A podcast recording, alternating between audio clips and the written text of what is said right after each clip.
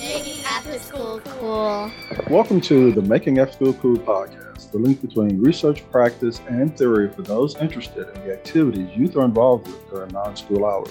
The Making After School Cool podcast is produced by Case for Kids, a division of Harris County Department of Education, and I'm your host, Mike Wilson. Today we are discussing what should youth do when they are dealing with problems or have concerns. It's easy to say they should speak to their parents or a caring adult. However, this can frequently make kids feel uncomfortable. So what is the best way to solve this dilemma? The key is developing positive relationships which include ongoing communication. According to Dr. R.C. Linus, it is important for parents and adults to make a habit of communicating with their kids regularly. These conversations should be lighthearted and cover regular everyday experiences. As a result, youth become more relaxed, sharing their thoughts, which could help them feel a bit more comfortable when discussing more serious issues. To go into more detail regarding how to get youth to talk about their problems and concerns with adults is my guest, Charmette Jones. Charmette is an accomplished author, speaker, and teacher with a heart for inspiring youth. This passion has led her to providing programs aimed at empowering young people to reach their fullest potential. Charmette is the founder of Shamelessly Saved Productions. Her plays have been performed in the downtown Houston Theater District and in various venues across the city. She is also the author of books Teenage Playground of Love and Hearts of Hope, which is currently in production as a stage play.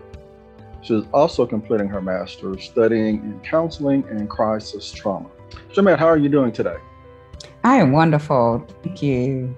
Well, thank you for taking some time to be our guest on Making After School Cool podcast. We're going to talk about how do we get youth to open up and share with adults their problems and concerns.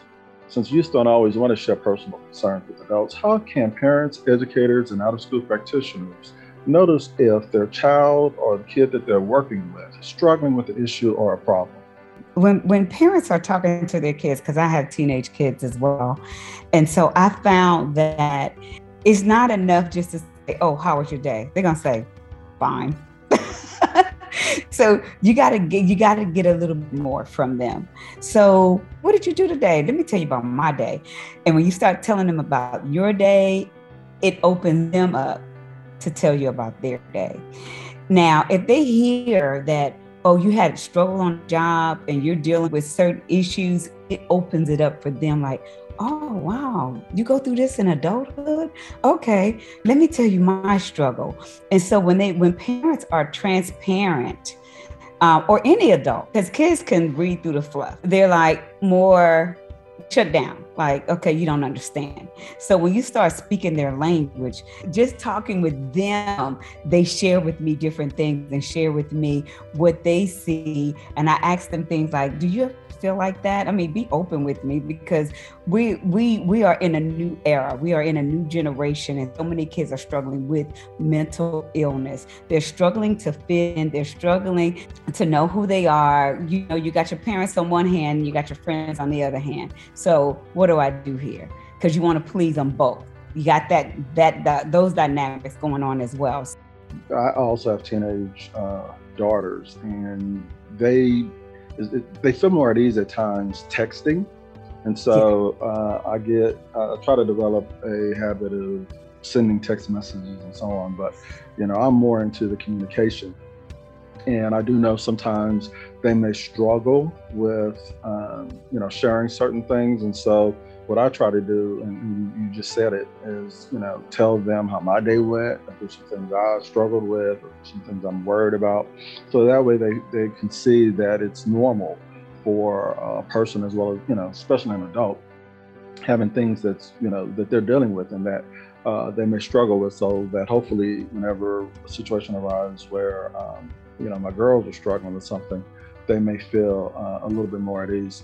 One thing I have to even remind myself that sometimes, or I catch myself, is asking open-ended questions. You know, like you said earlier, it's easy to say, so how was your day? And if the response is good, then, you know, I try to say, okay, well, what, you know, in particular happened today that made it good?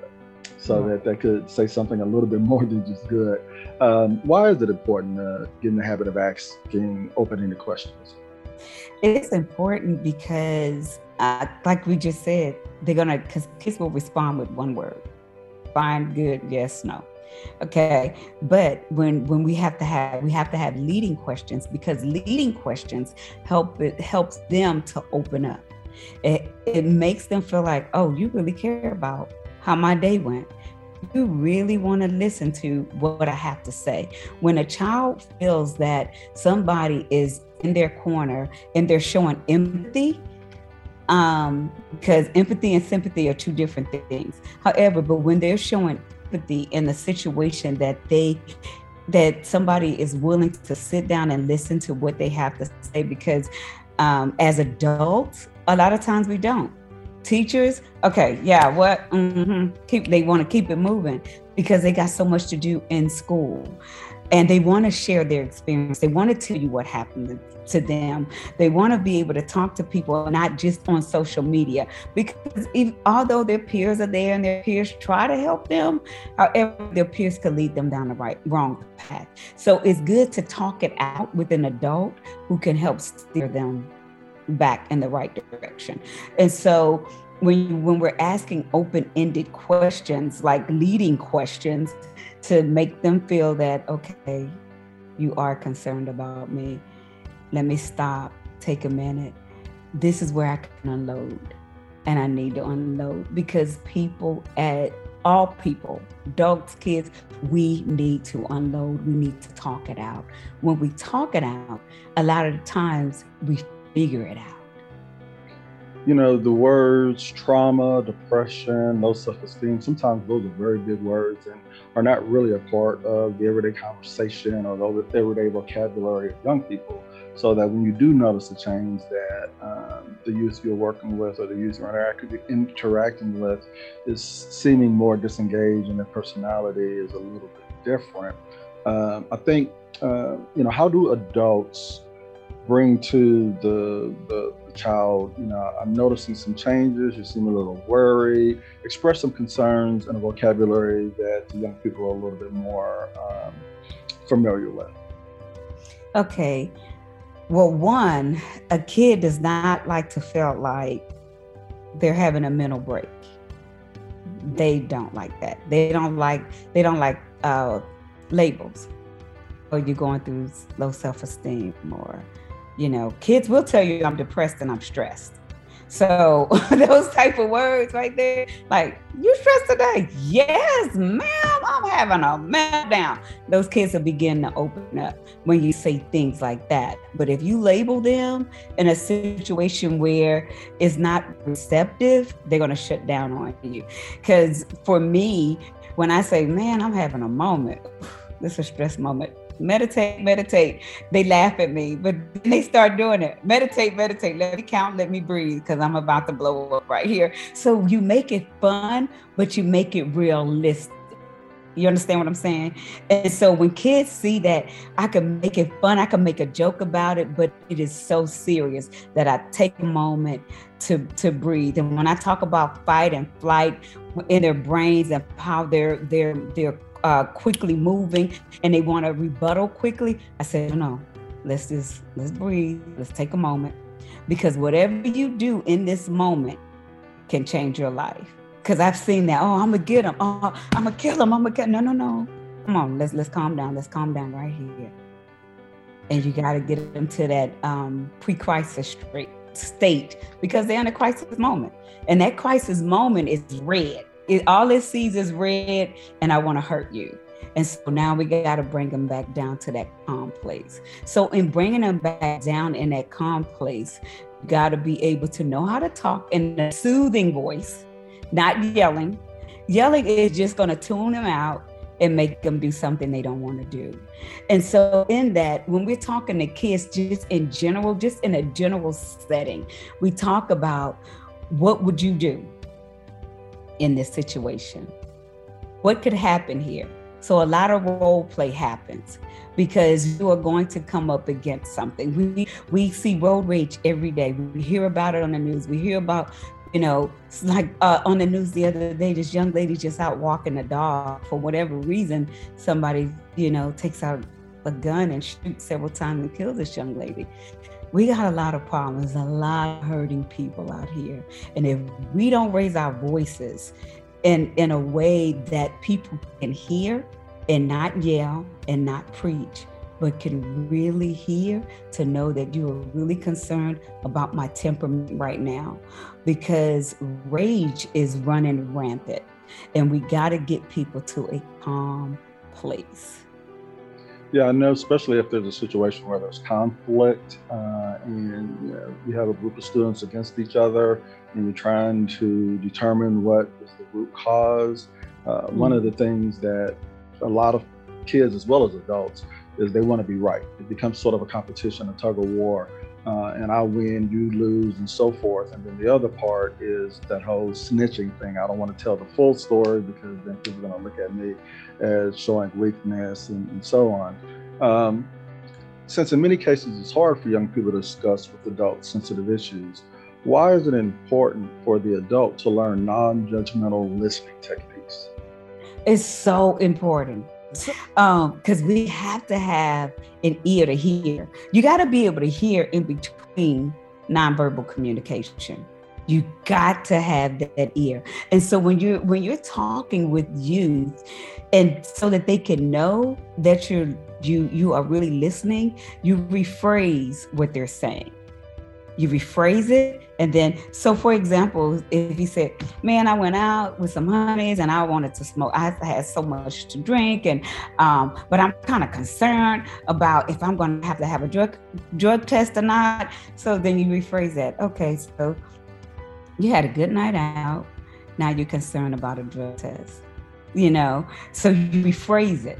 And then they go, okay, you really heard me. Yeah. That's what happened. And so then they begin to talk even more. So you got to be able to rephrase and be an effective listener in the nonverbal innuendos right there. Because what was happening in that scenario, he was calling out for help. So what do I do right here? What do I do to get past this drug test? Or how do I not do drugs or whatever is happening? Because I don't want to fail, because I get so upset. And then when I come down, I'm so mad at myself. And, you know, you got to be able to still be able to communicate right there. Okay, so you're down. So what's going to help you come back up? What will make you feel better right here? And then they start answering their own questions, because they have to be able to figure it out. We can't feed them the solution all the time. We can't. They have to know the solution, but they learn the solution by talking it out. I know that since a lot of peers or young people talk to their peers to get solutions, try to find some resolution for some of their problems. I've had situations where even my daughters have talked to me about some issues that some of their friends are going through. And, you know, in response, I try to, you know, give them some solid advice, but also try to do it in a way to where, you know, the girls are not coming across as judging or belittling whatever their friends are going through. So this way, in a couple of things. One, if it's an issue that the girls themselves are actually going through, I'm able to express, you know, these are some outcomes or some potential things that can happen that can make the situation either better or worse. But at the same time, giving an adult voice so that when they do share with their friends, it's a more well-rounded, educated type of response to a particular solution, as opposed to just trying to go out and handle it themselves. One situation that often occurs, and I've seen educators do it, I've sort of been involved with it as well. When talking to students, why is it important for adults to remember to never compare one youth to another youth or what happened in a previous situation? Because every situation is different, and the youth are different, and the culture is different. We got to be able to understand the various cultures too, in order to be able to effectively listen. If you don't know, don't say nothing. At that moment, just don't say nothing. Because if a child knows that, okay, hey, let's try to figure this out together. If they see that you're going to take the time to try to figure it out with them, then they're going to open up as well. But if you try to, again, label them and put them in a box, they're going to shut down. Because every child is different. Every person handles situations. We as adults handle it different. Some people may be more resilient to come out of grief, and some people may stay there longer. So it's a different process. And I know sometimes, like you mentioned, body language and the importance of recognizing body language. There are times when a young person may be saying something and they're just regurgitating. They're just getting it out of their system, and that's all they want. They just want somebody to just listen. And they may not want advice. They may not want feedback. They just want to get it out and just get it off their chest. Unfortunately, there's a lot of times where adults feel like we have to have a response. What are some negative outcomes when adults belittle a problem or say, just get over it? Well, the negative response is, okay, first of all, you didn't listen to me, and I'm not going to get over it. So I'm going to do the next best thing that I feel that's going to help me cope with my situation. So then they're going to start coping in negative ways. It could be drugs, it could be sex, it could be anything that makes them feel better. So we can't say, get over it.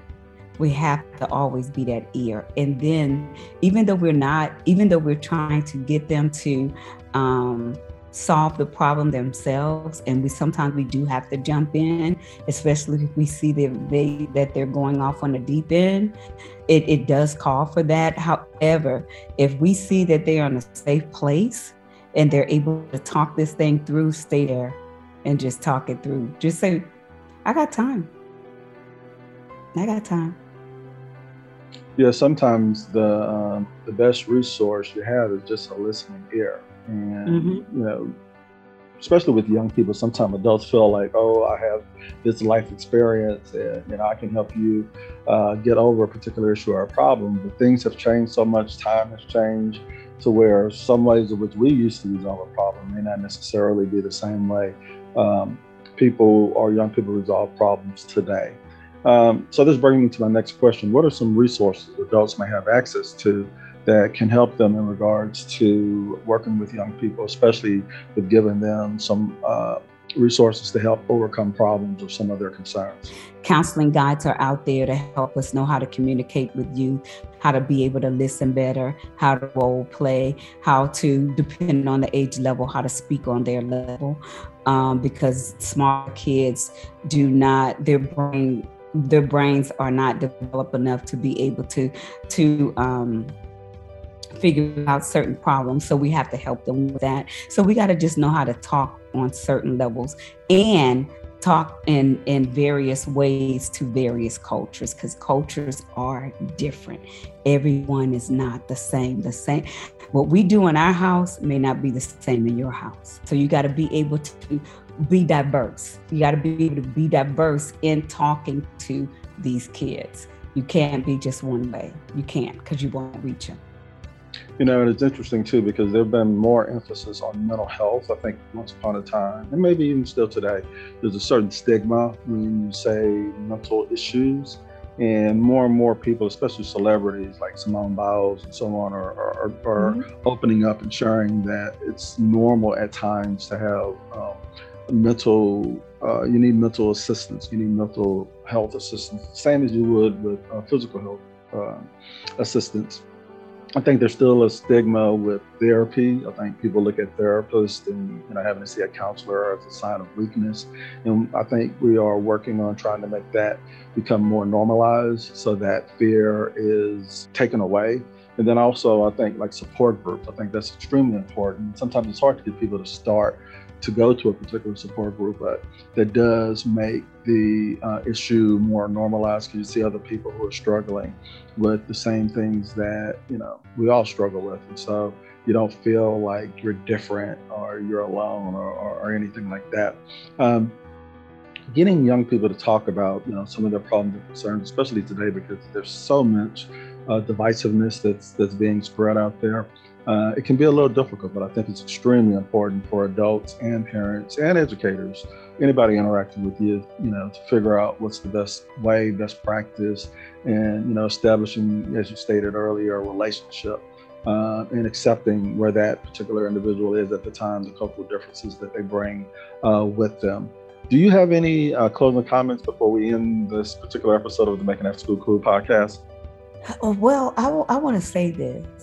You know, when you talked about groups, what I found, and even in my different interviews with social workers, when we're in the schools and if we could get a school setting, an after-school setting, trust me, these kids are going to come. But when you could pair these kids up with somebody like them in their peer group, because iron sharpens iron, it helps so much. Because like you shared, in groups where they don't feel alone, it's not just me. I'm not the only one struggling here. And then they open up. We've seen in groups where it's just like, we were talking about sexual abuse and molestation, and just a normal conversation. Did not think that it would ignite like this. It was so many girls and women in that room crying, who had kept this hidden secret for so long. And then now we have the Me Too movement. And what you're hearing, it opens up the door to get them help and to help them. And I think that's the key is, you know, hopefully we could create an environment where kids feel safe. And, mm-hmm. you know, I think, like you mentioned, the YouTube movement, once one or two people start sharing their story, then others come out and they make it okay for others to share their story as well. And so I think we're really headed in that direction. Mm-hmm. People have to continue, like you said, educating themselves. Even as adults, we don't know everything. We have to educate ourselves, find out information, find out, you know, resources in our area that can help us with this. And, you know, we're not alone. And so, you know, I think for the adult, have a self-inventory for themselves, because we are going to be dealing with problems as well, and be that example that can show young people, hey, this is what I'm doing, and it could be something that can help you as well. Right. Charmette, thank you so much for being my guest on this episode of the Making After School Cool podcast. I really appreciate your time. It's going to probably be a topic that we'll continue to follow up with, because I think, you know, as things occur and as situations occur, mental health is just such an important part of our lives. Mm-hmm. It is, and we need to deal with it. Making After School Cool. As always, I want to thank our listeners for joining us today, where our topic focused on discussing what you should do when you're dealing with a youth that has a problem or concern. Please join us for future episodes as we continue to explore issues relevant to the out-of-school time field.